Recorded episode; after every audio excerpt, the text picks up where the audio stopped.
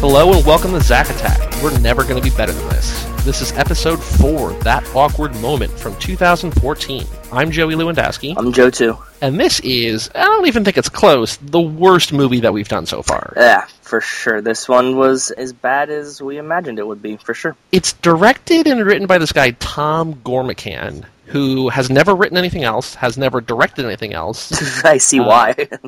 He's apparently an actor in here. He plays a waiter. I don't know what waiter. When was there even like a waiter in the... I guess maybe if they're like at the coffee shop or whatever, but...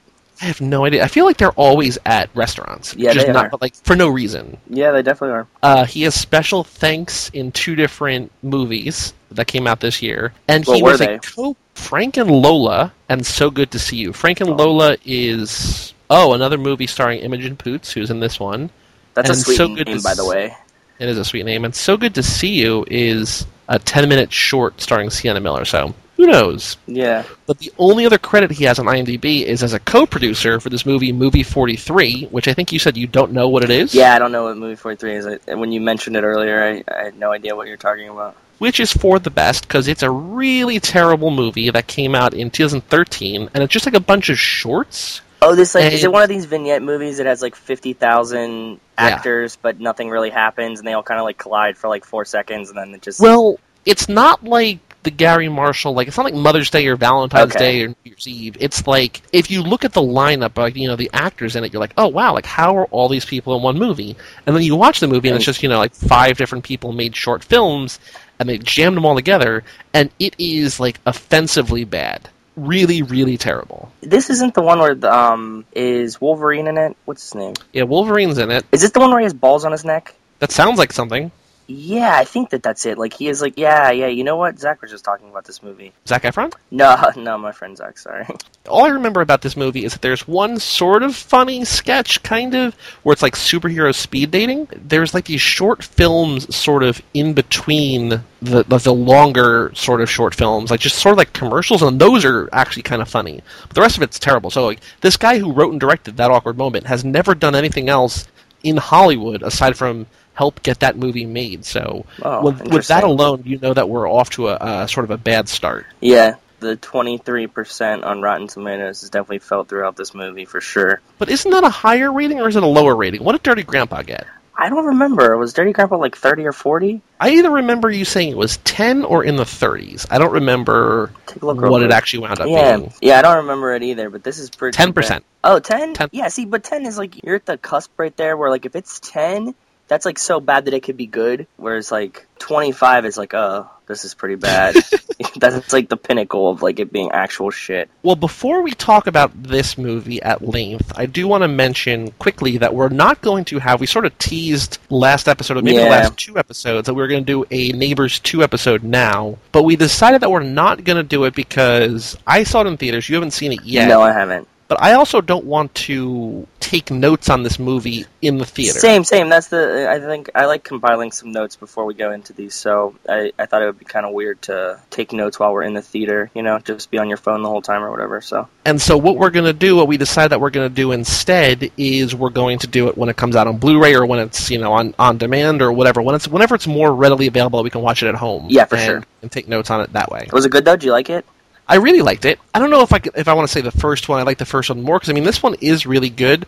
This one leaves me wanting more, which is good. Oh, cool. That's good. The good thing is that it doesn't... like, there's nothing in there that I think there's too much of. It's not like I'm like, oh, I wish that, you know, they had more of this instead of that other thing. It's just like, I wish that there was just more of this movie. What's sort of interesting... long? How long was it? No, it's like, it's about the same as the first one. It's like probably a little over an hour and a half. Okay, not bad. What's sort of interesting, and I guess it makes sense to sort of make a new movie as opposed to just make a rehash of the old movie, is that Neighbors 2, a lot, I mean, aside from like the real core characters, so Seth Rogen and Rose Byrne. Everybody's back. We were talking about this. Zac Efron, right? Aside from them, everybody's back, but they're sort of in the background. I mean, really, it's like the core group and then there's the sorority, who's led by Chloe Grace Moretz. Okay. And so it's pretty much just those two groups. So, like, all the side characters are back. Like, Hannibal's back as the cop. Lisa Kudrow's back as the dean, except I think she got a promotion since the last movie. Oh, cool. The real estate agent is back. Oh, really? Awesome. The friends are back. Like, everybody's back. Like, Stella's back. But they're all sort of slightly more in the background than they were.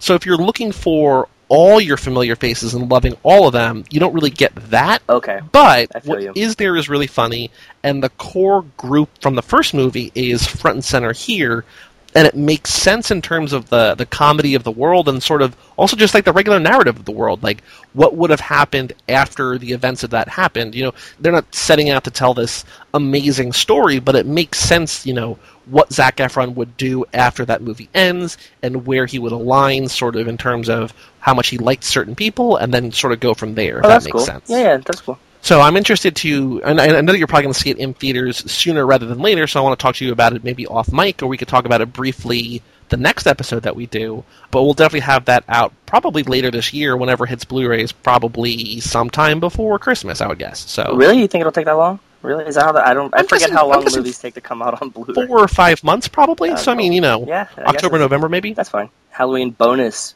Ooh. But now that we've talked about the good movie briefly, get into this now we have to talk about that awkward moment. It's awkward. It was definitely an awkward moment for an hour and a half of how bad this movie was. It's sort of weird. Like, I don't really know how to describe it well.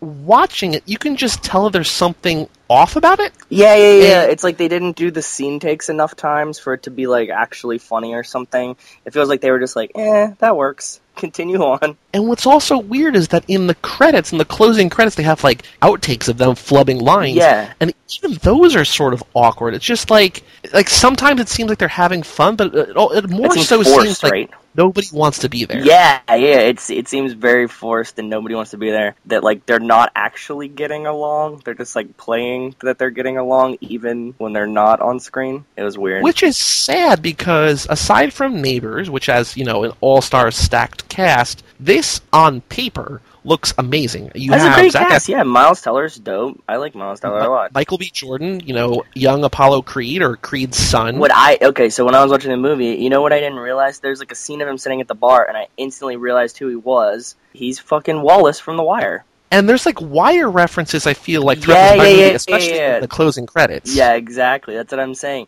The nod at the end with Omar being there was really cool, but no, I was definitely like, oh shit! And he's the kid from The Wire. I didn't even realize it. Even knowing Creed or whatever, he was in something else that I saw in his movies, and I was like, oh, I didn't realize it was him too. But like this movie was the first one I realized it was the kid from The Wire. He was like one of my favorite characters in The Wire. So it was really heartbreaking to watch him play this shit role. So you have the three of them. You have Imogen Poots, who I really like, and is adorable. Best name ever. That's name. You have Mackenzie Davis, who's sort of the star of Halt and Catch Fire. She's really good in other stuff. Which one was she?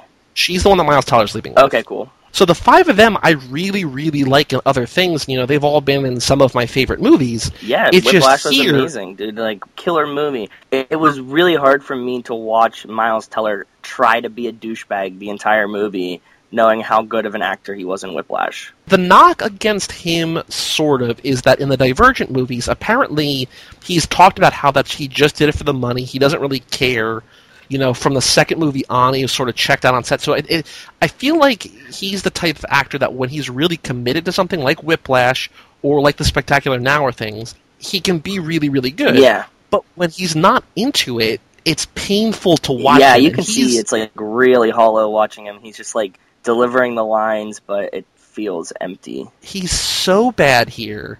And he's not only is like the actor not really giving a shit, but like the character is the worst character too. Like nothing is going for him. Yeah, it's weird. They like cast it in. I mean, like, I actually would expect that this would be more of a Zac Efron kind of role, because he kind of plays this like I get all the girls douchebag and like very confident, which I mean Zac Efron's a little bit the same in the movie, but it just feels really weird to see Miles Teller kind of play like a playboy situation. Like, it's confused me. There's one point in the movie where I think it's just meant as a joke, but it's toward the end where he's like, you know, as the most handsome guy in this apartment. And I'm like, that's like objectively not true. Like both Zac Efron and Michael B. Jordan are better looking than you. Even as a straight dude, you're like, nah, don't think that works. Like I was talking to somebody recently, I don't remember who it was, but I said that I couldn't be gay because I don't, like, I don't even know how to begin to, like, know what girls find attractive in men, but I can tell that he's not as attractive Miles Teller. As he likes you. Yeah,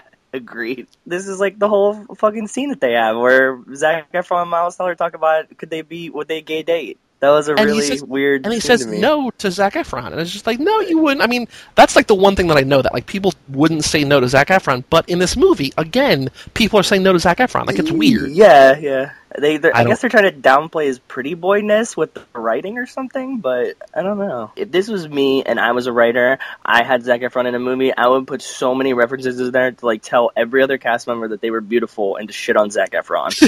So you're just negging Zac Efron. Yeah, yeah. I mean, as a joke to myself, like I would never release that or tell anybody that besides like my friends. But like when the movie came out, you'd be like, dude, they're like really shitting on Zac Efron here.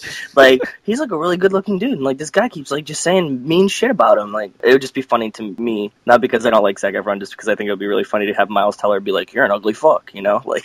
Right. So in that regard. There's the two things that we've seen pretty much in all the Zac Efron movies that we've seen so far. Shirtless, which we get a lot of. Yeah. And then the other thing that doesn't happen in this movie, I don't remember anybody creatively describing how he looks. Oh, no, I know. Yeah, I was really sad about that. I mean, the closest is, like, again, the gay scene where he says, like, oh, you'd definitely be, like, the prettiest girl I slept with or something, but no. I think he says, like, top three prettiest girls I've ever slept with. Yeah, but yeah, you're right. Like, I wanted a nice description. Maybe have the kid from Creed describe.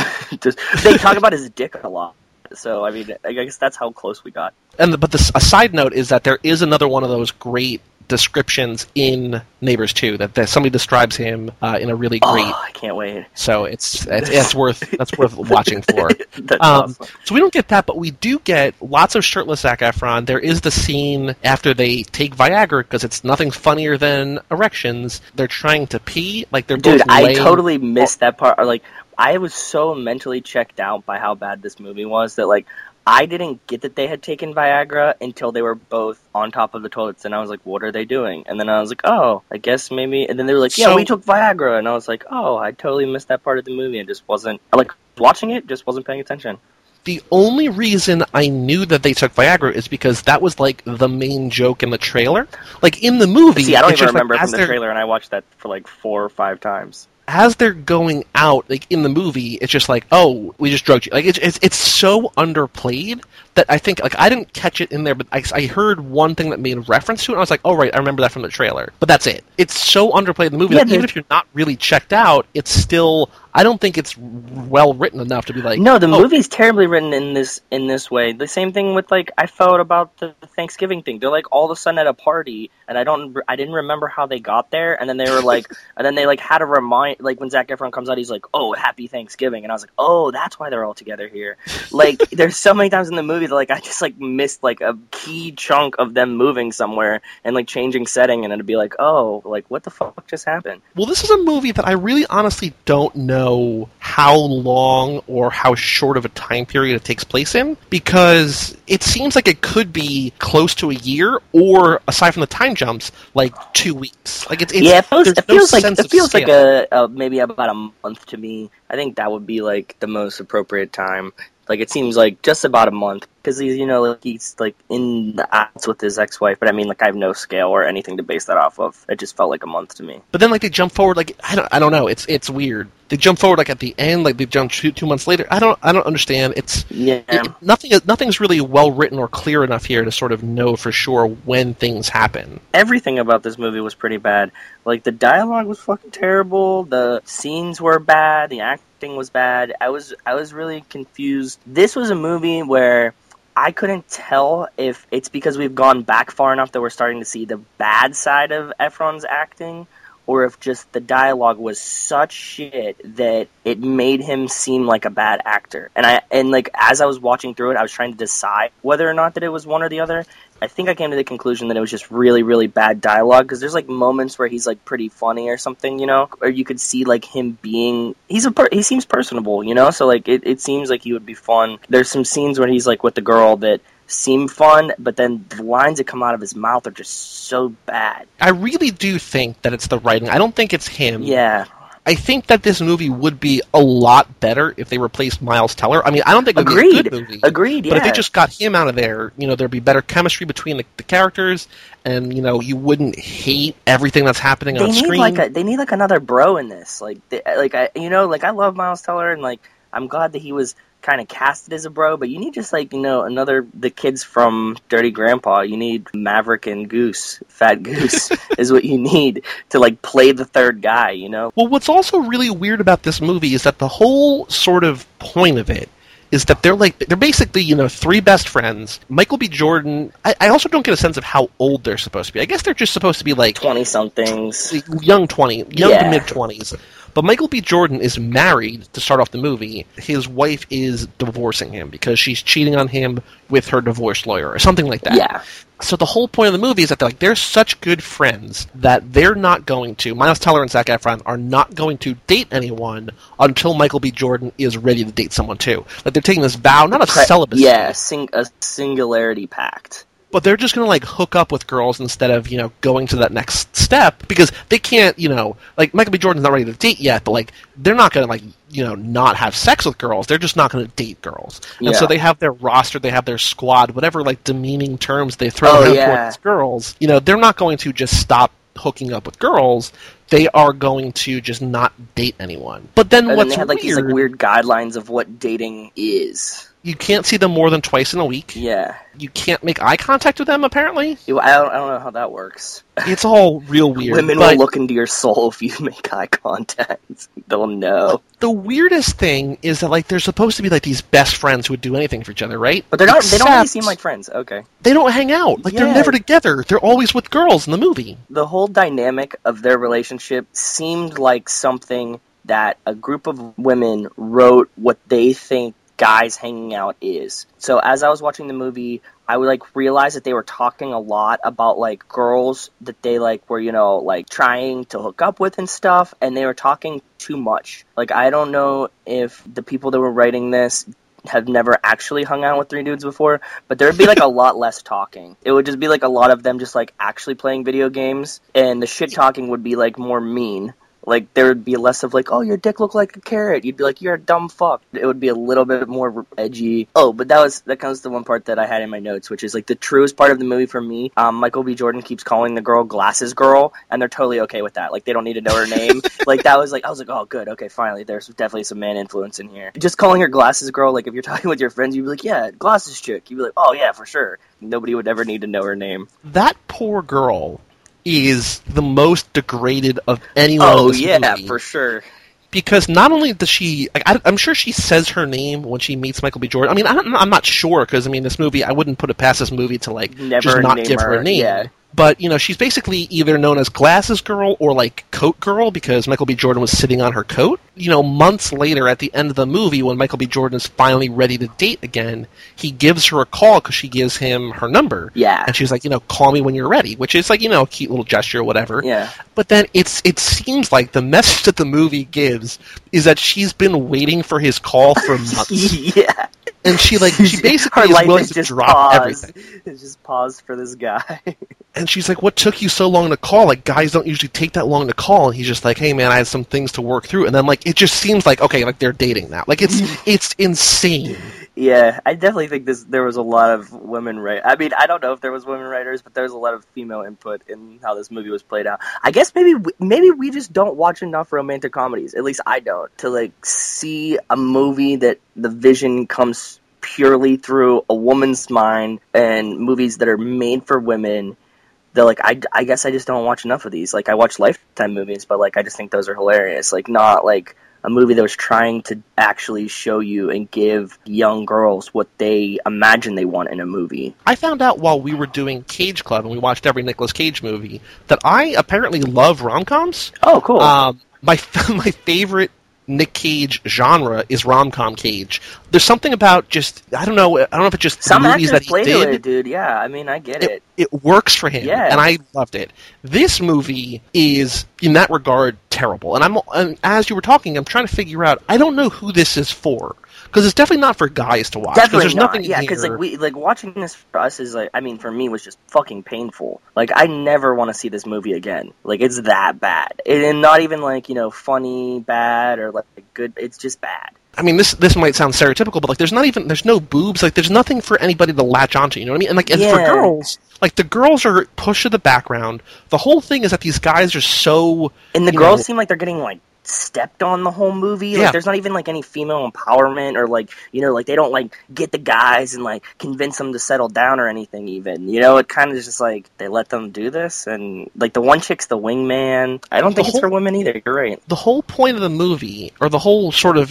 story of the movie is that they're so invested in their own bro code that they're willing to forego their own happiness and just make sure they don't lose this bet that they made or whatever, that they're not going to date anybody. Which is a cool premise. I mean, this could have been really funny. This could be the masturbation bet on Seinfeld, it's a close to that. And I expected it to actually be funny. They could have played this out. If you had Seth Rogen in there and it was they were really trying to not get laid, you could have made it really funny. You put them in a strip club, you actually get some hookers around, they start fucking with each other. This could have been really fun. By the end of the movie, they're all at a place where they're all really happy with a girl. None of them are willing to admit it. Because of that, these women are just nothing but objects that they're sort of hiding in the background. Zac Efron is with Imogen Poots, and she's sort of the only kind of redeeming. She's the only one in this movie that I'm enjoying at all, and it's rare because she's so poorly written. Yeah. But he's happy with her, and she's the best girl in this movie. Miles Teller starts dating or sleeping with, not dating because dating's the whole point. You can't do that. He starts sleeping with their friend who's their wingman. And she is pretty cool. Michael B. Jordan gets back temporarily with his ex-wife, and he's sort of in a happy place. They're all fulfilled emotionally, and none of them are willing to admit it. And it's just because everything is just messed up. Yeah, this is why I think it's not even close to good. This was made for women, because it's just I've never felt so disappointed in the male race than watching this movie. Do you guys really see us as this dumb?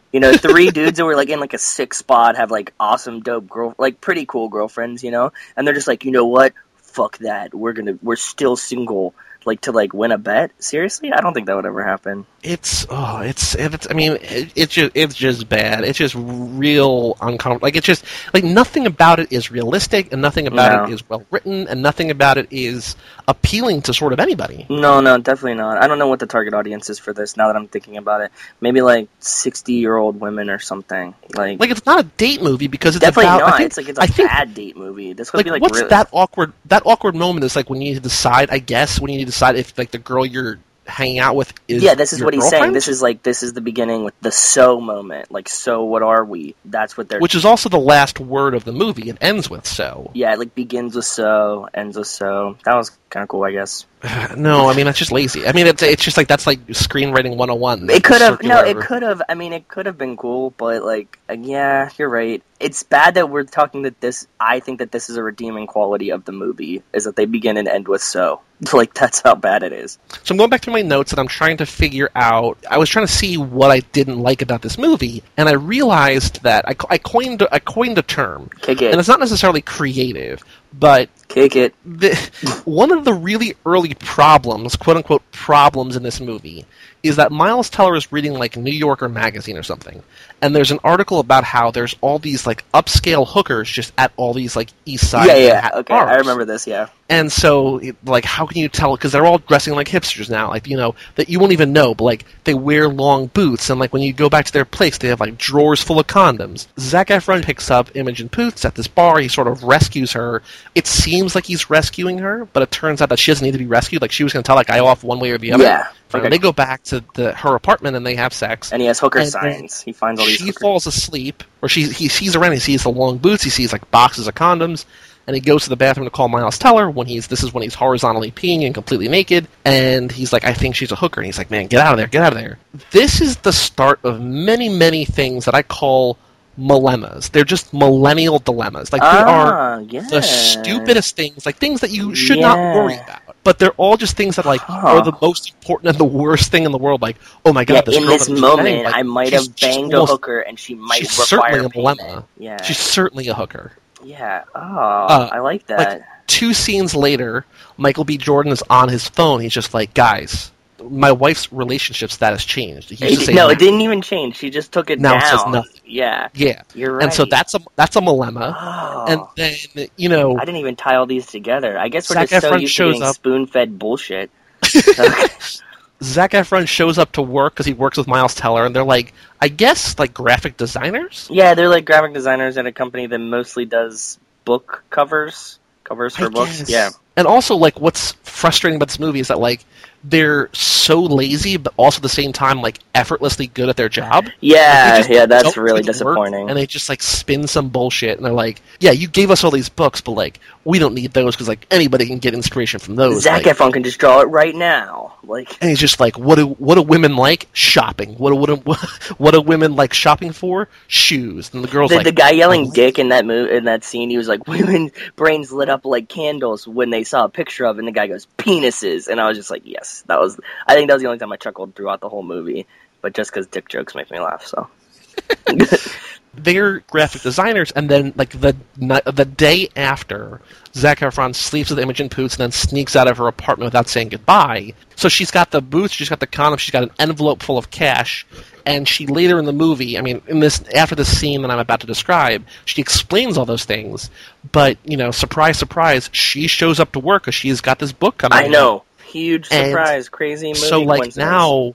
this girl that you just slept with, that you just basically dined and dashed, you know what I mean? Like, did not say goodbye. Yeah. Another dilemma. It's just like, oh, like, you know... New York is such a small town. Look at all the coincidences.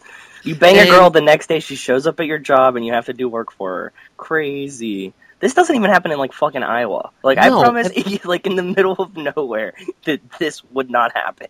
And what's really, I guess, supposed to be humor is that, you know, he called Miles Teller on the phone and was just like, I think I'm with a hooker. And he says, get out of there. And then when she's in the office, he just writes on a piece of paper. He says, hooker. And he draws an arrow to her and slides the paper over. And Miles Teller's like, oh, my God, like, that's her. Like, no way, bro. And just like, oh, get it? It's so funny. Yeah, yeah. Oh, man. And so, like, he pulls her aside.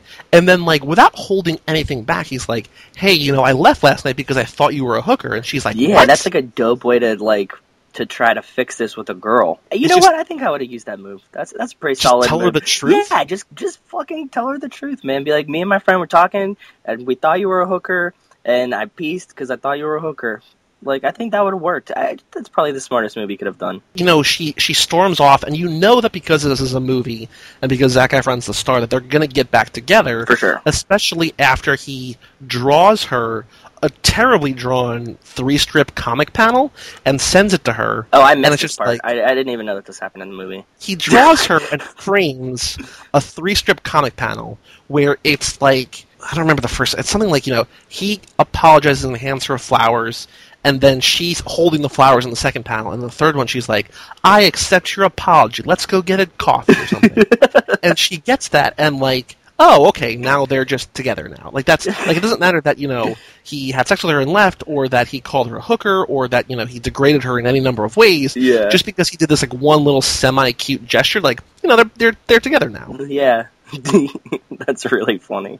I totally missed this comic. Really weird. I see, again, like, I just drift off mentally, and I couldn't piece together how they, like, I thought that after he called her a hooker, they were like, cool, and they just, like, stayed together. I totally missed it. No, like, she gets pissed off. Yeah, he was, like, half mad, I guess. She slips him a note that says, go fuck yourself, and she sort of storms off, but then he mails her or gives her or delivers her whatever this comic strip, and that's all it takes to win her back over. Cool. Later in the movie, when they are sort of, you know, not officially, because he can't officially date her, but, like, when they're dating later in the movie, and then her dad dies, this guy that Zac Efron bonded with. Oh, yeah, they had, like, I think the dad was one of the coolest characters in the movie, you know? Like, I can definitely see that. Like, it was a cool scene, you know? Zac Efron comes in dressed like an idiot, but he didn't understand, and, like, you know, kids dating your daughter, but this is when I thought that it couldn't possibly be the writing that's bad for Zac Efron, because seeing him play through the, like, wearing the strap on and like rock out with your cock out shirt, and talking to the dad, it seemed so genuine and easy. I was like, oh, this is so much better. There's the Zac Efron that I remember, that, you know, you see these tidbits that we saw in Neighbors and Waif and all these movies, that like he actually isn't a bad actor, and he gets a lot, he just like plays well with other people, you know. And well, I mean, like to sort of follow that up at the end of the movie when they're at the book reading, and it's like the biggest Hollywood cliche, but like he sort of tries to win her back by like quote unquote reading from his book, and he just like recounts how they met. It's cliche, and it's not original, and it's just sort of like, this is exactly what we all knew was going to happen, but like, just the way that he delivers it, like, there is real emotion there, and like, he's actually, you know, in the scene. Like, yes, the writing, the lines are still terrible, but he is not bad in that scene, I agree. So it's, there is stuff, like, when he's able to, like, get anything from the writing, I think, like, he makes a bad movie bearable. Like, I don't want to say it's good, but it's like the highlights of this bad movie. Yeah, I also didn't like the things that they were doing. Two things that I noticed is I don't like this like back and forth like they do in that scene where they like kind of like continue each other's sentences that they did when they first met to. This just feels... But I mean, that's how you know that they're perfect for each other. Yeah, but you could do, like, the stepbrothers, like, we finish each other's sentences, you know what I mean? Like, yeah, it's really bad. I mean, like, I get that. Like, I guess Rachel and I might do stuff like that, but the problem is that the writer is writing cliches, but not winking. Like, he's like, oh, like, this is something that, like, it's cute. You guys are just going to think it's cute. Like, you're not going to think anything more about it. I feel like the whole movie is that he's not treating the audience with any level of respect or intelligence. Yes, that's, I think you've hit it. I think that's the key. And it's just bad. There's like, he's no just like respect for the audience, that we're just treated like the dumbest fucks that have ever seen a movie and just being spoon-fed, just like cliche bullshit the whole time. Like, if you'd never seen the movie, you might like this more, but like if you've seen any movie that's even remotely like this, you'd be like, oh, this is just a knockoff of everything. Yes. The other thing on this note was with the dick jokes, we see the same thing that happened in Neighbors between Little Franco and Zeph, where they do the back and forth joke things that go on just like a hair too long, and they like let them run out. And you even get this like at the end of the credits, and like again, I, like, what is it that like lends Zac Efron to this? I hope that it's not him that wants to do these like back and forth shitty joke montages. I don't think it's him. I think it's, I don't know, but yeah, like there's... This is like the second or third movie we've seen him do this in. Yeah. No, I agree. I don't think it's him. I think it's just a coincidence. But, like, what's weird is that, like, I don't remember, like, a lot of these scenes in the sort of the bloopers, I don't remember those scenes as actual scenes in the movie. Oh, yeah, same. Agreed. Like, totally agreed. There's so much stuff that they cut out. Yeah, apparently. Like, the scene with Omar on the couch, I was like, I think that was in there. They were in a different apartment when they were playing video games. Like, they definitely weren't in that one. And, like, the first deleted scene where Michael B. Jordan, like, just got out of the shower and he's in a towel, I'm like, there's nothing even close to that in this entire movie. No, there was. No, I remember one. Yeah, that's the first time that he says he was jacking off with the Tanner. See, like, it's weird. Like, I watched the movie, but it felt like I was, like, gliding through it, and it felt so fucking long. It was, like, the longest movie I've ever seen. I think part of that is because, like, the middle sort of third of this movie is Miles Teller kind of developing this relationship with Mackenzie Davis. And I didn't want to see it all. They could just cut this entire part of the movie out. Like, I don't care. And if I never hear Miles Teller say the word blowjob again, it will be too soon. Like, he says it so many times. Know.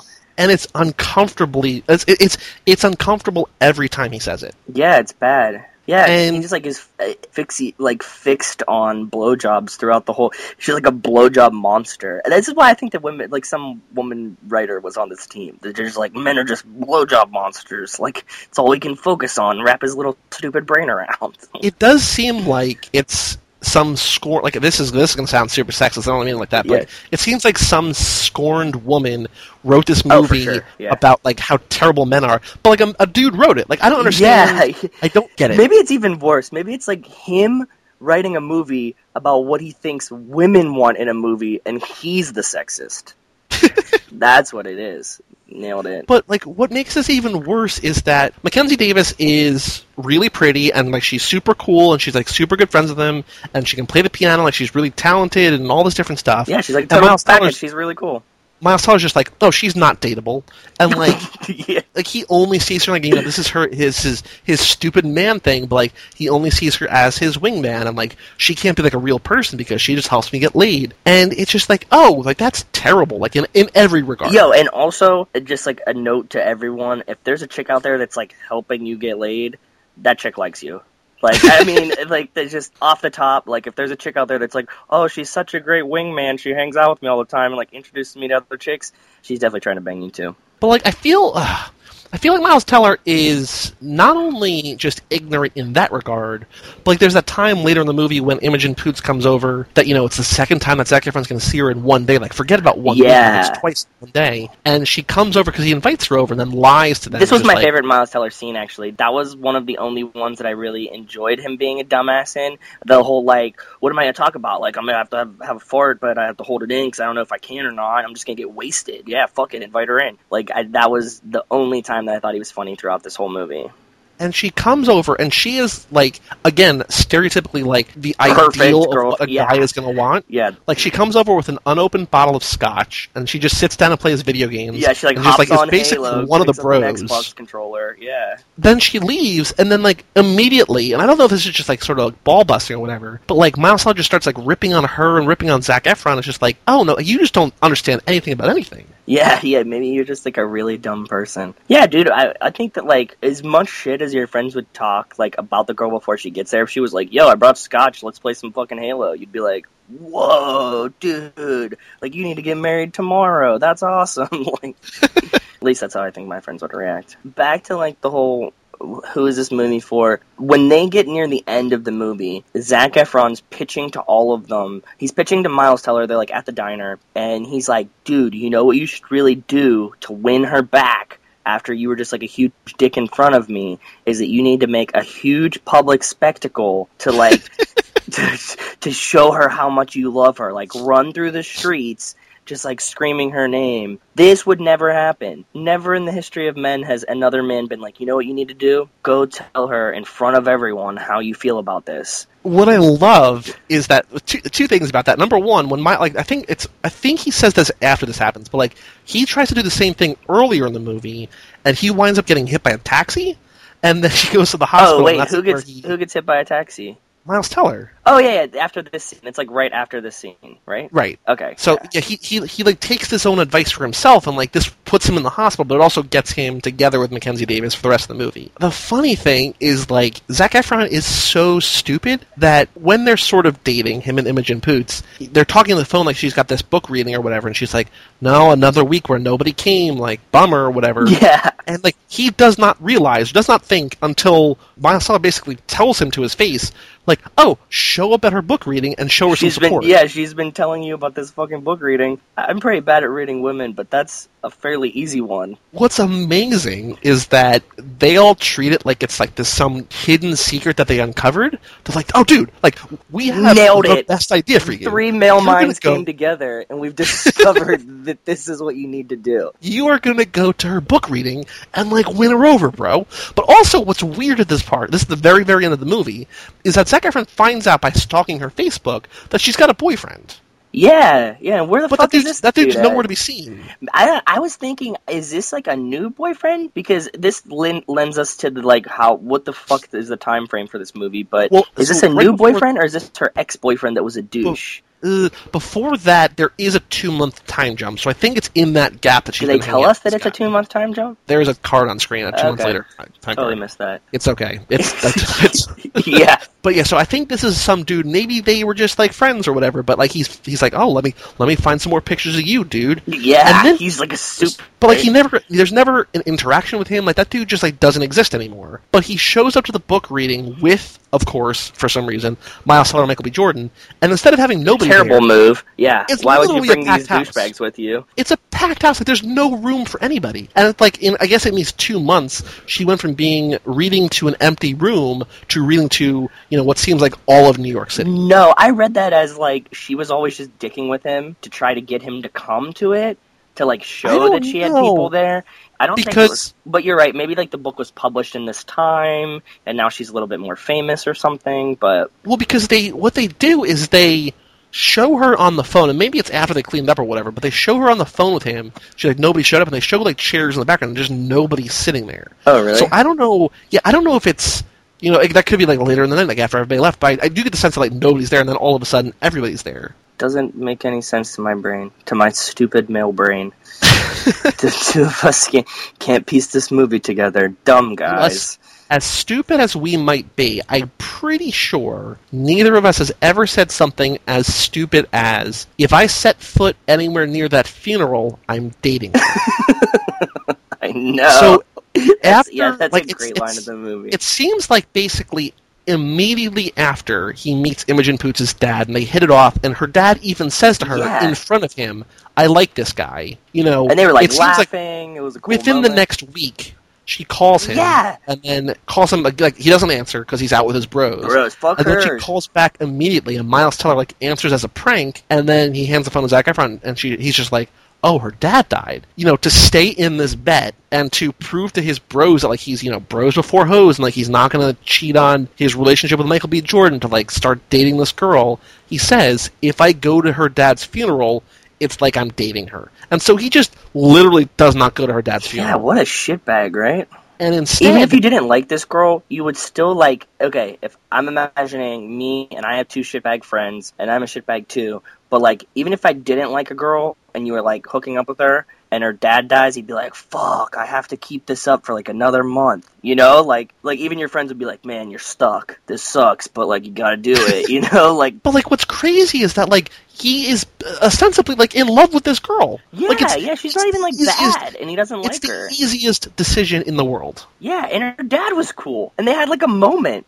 It's not she didn't even, he didn't even know who her dad was or something. That's what I was like, what? Yeah, they totally just killed off the dad for drama and for no reason. The movie got unnecessarily heavy out of nowhere. It's how do we break them up? And it's just oh, her dad's gonna die and he's not gonna go to her funeral. Yeah, slammed, nailed it. And so instead of going to her funeral, it seems like everybody else in this entire movie goes to a Thanksgiving party at Mackenzie Davis's family's house. Also, who the fuck has a funeral on Thanksgiving Day? Apparently somebody whose dad dies the week of Thanksgiving. Yeah, but, you would either do it, the day before, maybe day after. Nobody's going to a funeral on Thanksgiving. That would be, dude, that would be the worst Thanksgiving ever. Imagine if you, come home and everybody's like, oh, well, someone died. Let's all go to the funeral home now. We'll eat when we get back. What? Ugh. Although I guess, if your dad dies, you're not going to really want to be in a Thanksgiving mood, so I can see, I don't know. Yeah, but, wouldn't, the family together kind of, bring you, at least you'll have your family there, you know? You wouldn't be in a Thanksgiving mood, but, the act of, having your family around would be kind of cool to, get through it. It's, a family moment. You don't have your dad, though, but kind of work through it together. But instead they all go to the Thanksgiving dinner at Mackenzie Davis's family's house, even though she flat out asked Miles Teller, what do your friends, or what do our friends think about our relationship? He's like, oh, they're cool with it. He just doesn't tell them. And they all apparently wind up in the bathroom together as Miles Teller and Mackenzie Davis are having sex. And they're like, wait, what's going on here? And she gets pissed. And they all leave. And Miles Teller, I guess for comedy, walks out of the bathroom without his pants on? I enjoyed that. I mean, I guess it was supposed to be comedy, but just, knowing what I've seen Miles Teller in and seeing him with just, the holding the towel over his dick thing was funny because it just, doesn't fit who I imagine him as at all. So that's why it was funny to me. Not because it was actually funny, but just because it was oh, look what they made Miles Teller do. This is hilarious. Wonder how much he got paid for this movie. And this is sort of the moment where, they're all, they all sort of hate each other for one reason or another, and they're all, at each other's throats, and, they all have to kind of make up. And Zac Efron says, I bet your wife's still fucking this dude. And you're like, whoa, I thought we were cool. They're all trying to, win this bet together to be bros, but then, he just drops, I hope your wife is still fucking this dude, or maybe she's still terrible. But it turns out that he's right. Yeah, he is right. Yeah, true. Because he finds, this is the stupidest reveal, that Michael B. Jordan finds in his ex-wife's closet, her new guy's sport coat, and he's just like, why is this here? It's on Thanksgiving, too. Oh, I he's missed just like, this. Oh, yeah. I remember him bitching about the closet, and I didn't think that she let him in the closet, and I wasn't understanding what was going on there. No, it's stupid because, it's not, it's just, a thing that happens. I was paying attention here. We don't know why he gets so mad about a sport coat, because he makes Thanksgiving dinner, and then he's just, getting piss-ass drunk on wine, and then he's, being real salty to her, and then I just got, the saltiness, and I thought that he was just being super insecure. I actually have it in my notes, I was like, why is Wallace being so insecure? Because I didn't get that there was the sport coat. And I thought that he was just bitching about the closet. I thought he was just super upset that she was late to Thanksgiving. I was just like, dude, why are you so upset about this? She's a lawyer, man. She's pretty cool. Just chill. He's like, oh, no, you're still having sex with the lawyer. And she's just like, oh. And he's like, just say it. I need to hear you say it. And she's like, I don't love you anymore. And then he walks off. And Zac Efron like wins his heart back over by bringing him scotch and ice cream, and like they're bros again. Like they're good for the rest of the yeah, I mean that's pretty realistic. Like if you got into a fight with your friend, you like bring over ice cream and scotch, I think you'd be like, okay, cool, we're good now. Thanks. But then like we cut to the three guys, and like Miles Teller like complete one. It's just like guys like love being in a relationship. Like I can't believe you two are still out there. Yeah. Chasing. But he's also like I miss doing the thing, like as in going out to bars and just like hooking up with random girls. Oh, no, he says that before. He says that before, and that's when he gets hit by the ambulance. Like, he's like, you know, I mean, like, I missed him. Oh, yeah, yeah. You're right. But then, yeah, so then he, later is like when he's just like, I can't believe you guys are, like, single. Like, I can't, like, I don't know what's going on. Like, I can't believe any of this movie ever happened. Like, what, any of us doing anything. Yeah. Poor Miles Teller. I'm so glad that they somehow put faith in him for Whiplash. I just I imagine that the casting directors of Whiplash have never seen this movie.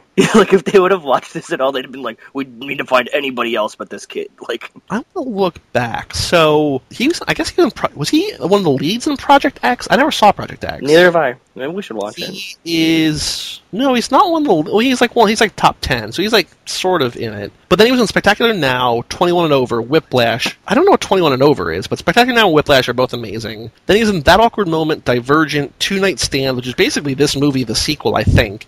Oh, really? Insurgent. Fantastic Four, Allegiant, Get a Job. I mean, I've seen almost all of those, and, like, they're all bad. Like, yeah. I just... The Divergent one's fucking terrible, dude. I watched through those as, like, to satisfy my shitty movie itch, and those are at least bad enough that they're good. Like, they're laughable. Like, I can laugh at them. I disagree. I genuinely liked the first one, but I saw the second one. I was just like, oh, this is real bad. And yeah, you know what? You're right. I did. I saw the first one and the second one, and the first one was like, oh, this is enjoyable because it's so bad, and the second one was just like, I just want it to end. You're right. But, like, even with my sort of movie OCD, I was like, I don't want to see the third one. Like, I don't have enough interest to, like, spend another 2 hours. That's really bad, yeah. You're a finisher. I'm not. Like, it's for you to, yeah, you are. Like, if you started it, I'm surprised that you don't want to watch the third one just to, like, be like, I'm done with this. No, I'm just done with it now. Like, it's just, ugh. But yeah, so it's what's weird is that, like, I have, like, such, because he's so good in Whiplash, and I love Spectacular Now. And I need to watch Spectacular Now. I've never seen it. It's him and Shailene Woodley, and Bob Odenkirk is in it, and like it's just really? It's like yeah, it's so it's like a great coming of age story. Oh, cool! And that's the first thing I think I saw him in, and I was just like, oh, this kid's amazing. And then like you know, Whiplash I knew was coming out. You know, I like Divergent enough. I was just like, oh, like this kid's on a roll. And then literally everything he's done since Whiplash has been bad. Was this before or after Whiplash? That awkward moment. It's the same year. Oh, I think this came out. I don't know. I think this movie came out like in February, and I think Whiplash came out. It was like summer, so I'm later, guessing, right? Yeah. He was not cast in Whiplash with them knowing about this movie, if that makes sense. Yeah.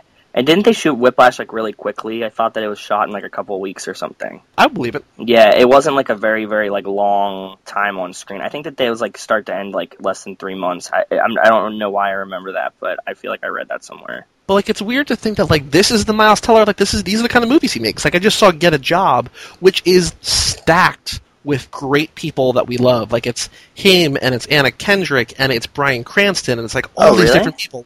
And it's so bad. It's so bad. And it's just like I don't understand this type of bullshit. Like how like who are their agents and like how much are they getting paid to really do horrible films like this? Like does nobody read the scripts before they do them? Or it's like am I missing something where like the scripts were really good but like it just doesn't play out or something? Here is Get a Job. It's Anna Kendrick, Alison Brie, Miles Teller, Bryan Cranston, Mick Lovin, Marcia Gay Harden, John C. McGinley. It's like all these people, like, this should be a great movie that I love, and it's bad. It's flat, yeah. It happens. But like, you know, Zac Efron, we are obviously doing this for him because we have a fascination with We Are Your Friends. He's sort of up and down. I mean, we've seen him in the good stuff. And then Michael B. Jordan is, like, consistently terrific. Like, good, I mean, he's fucking Wallace on The Wire. Yeah, like, everything I've seen him in is great. Great in Fruitvale Station. I mean, he's just, like, the man. And, like, this movie just came together and it's just, ugh, yeah. Woof. Yeah, it's bad. Buzz Your Girlfriend, Wolf, for sure. This movie is uglier than Buzz's Girlfriend. For sure. It's bad. I don't even want to see a picture of it again. I think I've talked enough about this movie, and I think I pretty much covered everything I wanted to cover in my notes. Is there anything else that we did not talk about that you want to mention? I think the only way this movie could have, like, more closure is if they would have actually brought Wallace, what's his name, Michael B. Jordan and his wife back together. Their edginess was that he's not back with her. Right. I was like, oh man, if they want to make this even more stereotypical and cliche, they should have like had them get back together. But they chose not to do that, to like keep it fresh. I don't know if this is true, but like it almost feels like he's the only one of this group that like has any kind of personal growth. Agreed. Miles Teller's character arc is that he realizes that he's in love with his friend. Zac Efron, he decides that he's ready for a relationship. And Michael B. Jordan just has to sort of get over his divorce. Ex-wife. Yeah. Yeah. It's not like he really grows, but he is the only one that sort of has anything to do. Millennials. What's your keyword?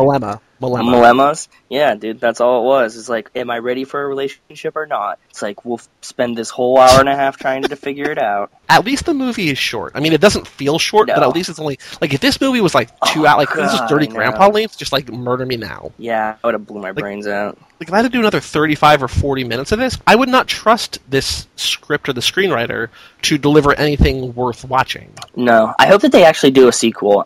This is, like, a perfect movie for a sequel for me.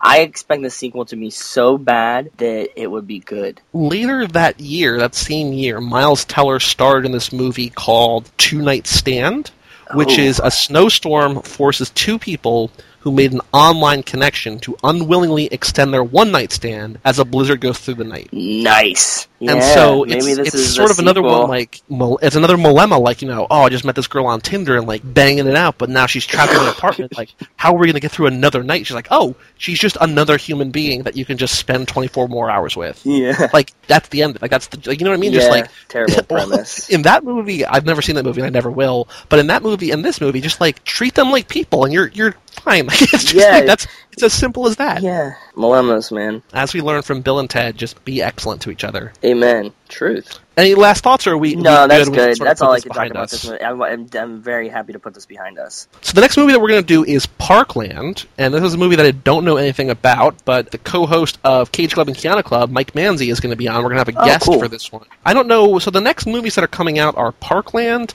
At Any Price, The Paperboy, and The Lucky One, which I know nothing about any of them. No, same. I'm just glad that we're still far away from Charlie St. Cloud, because I imagine that one's going to be just as bad as this. So. Oh, you know what's really weird? When I was describing Movie 43 to you, you're like, is it one of those where just everybody like sort of crosses paths? Apparently, Zac Efron was in New Year's Eve, which I did not know.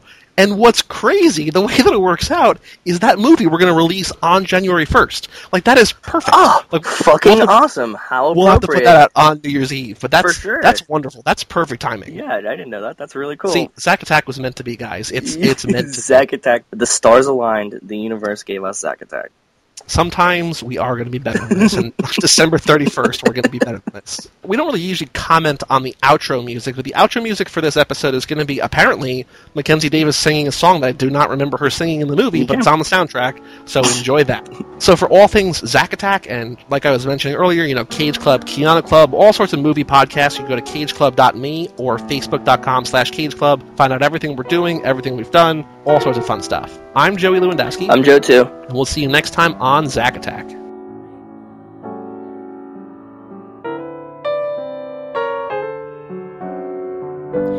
Now listen, honey, while I say, how can you fix your mind to say you're going away? Don't say that we must part. Don't break my aching heart.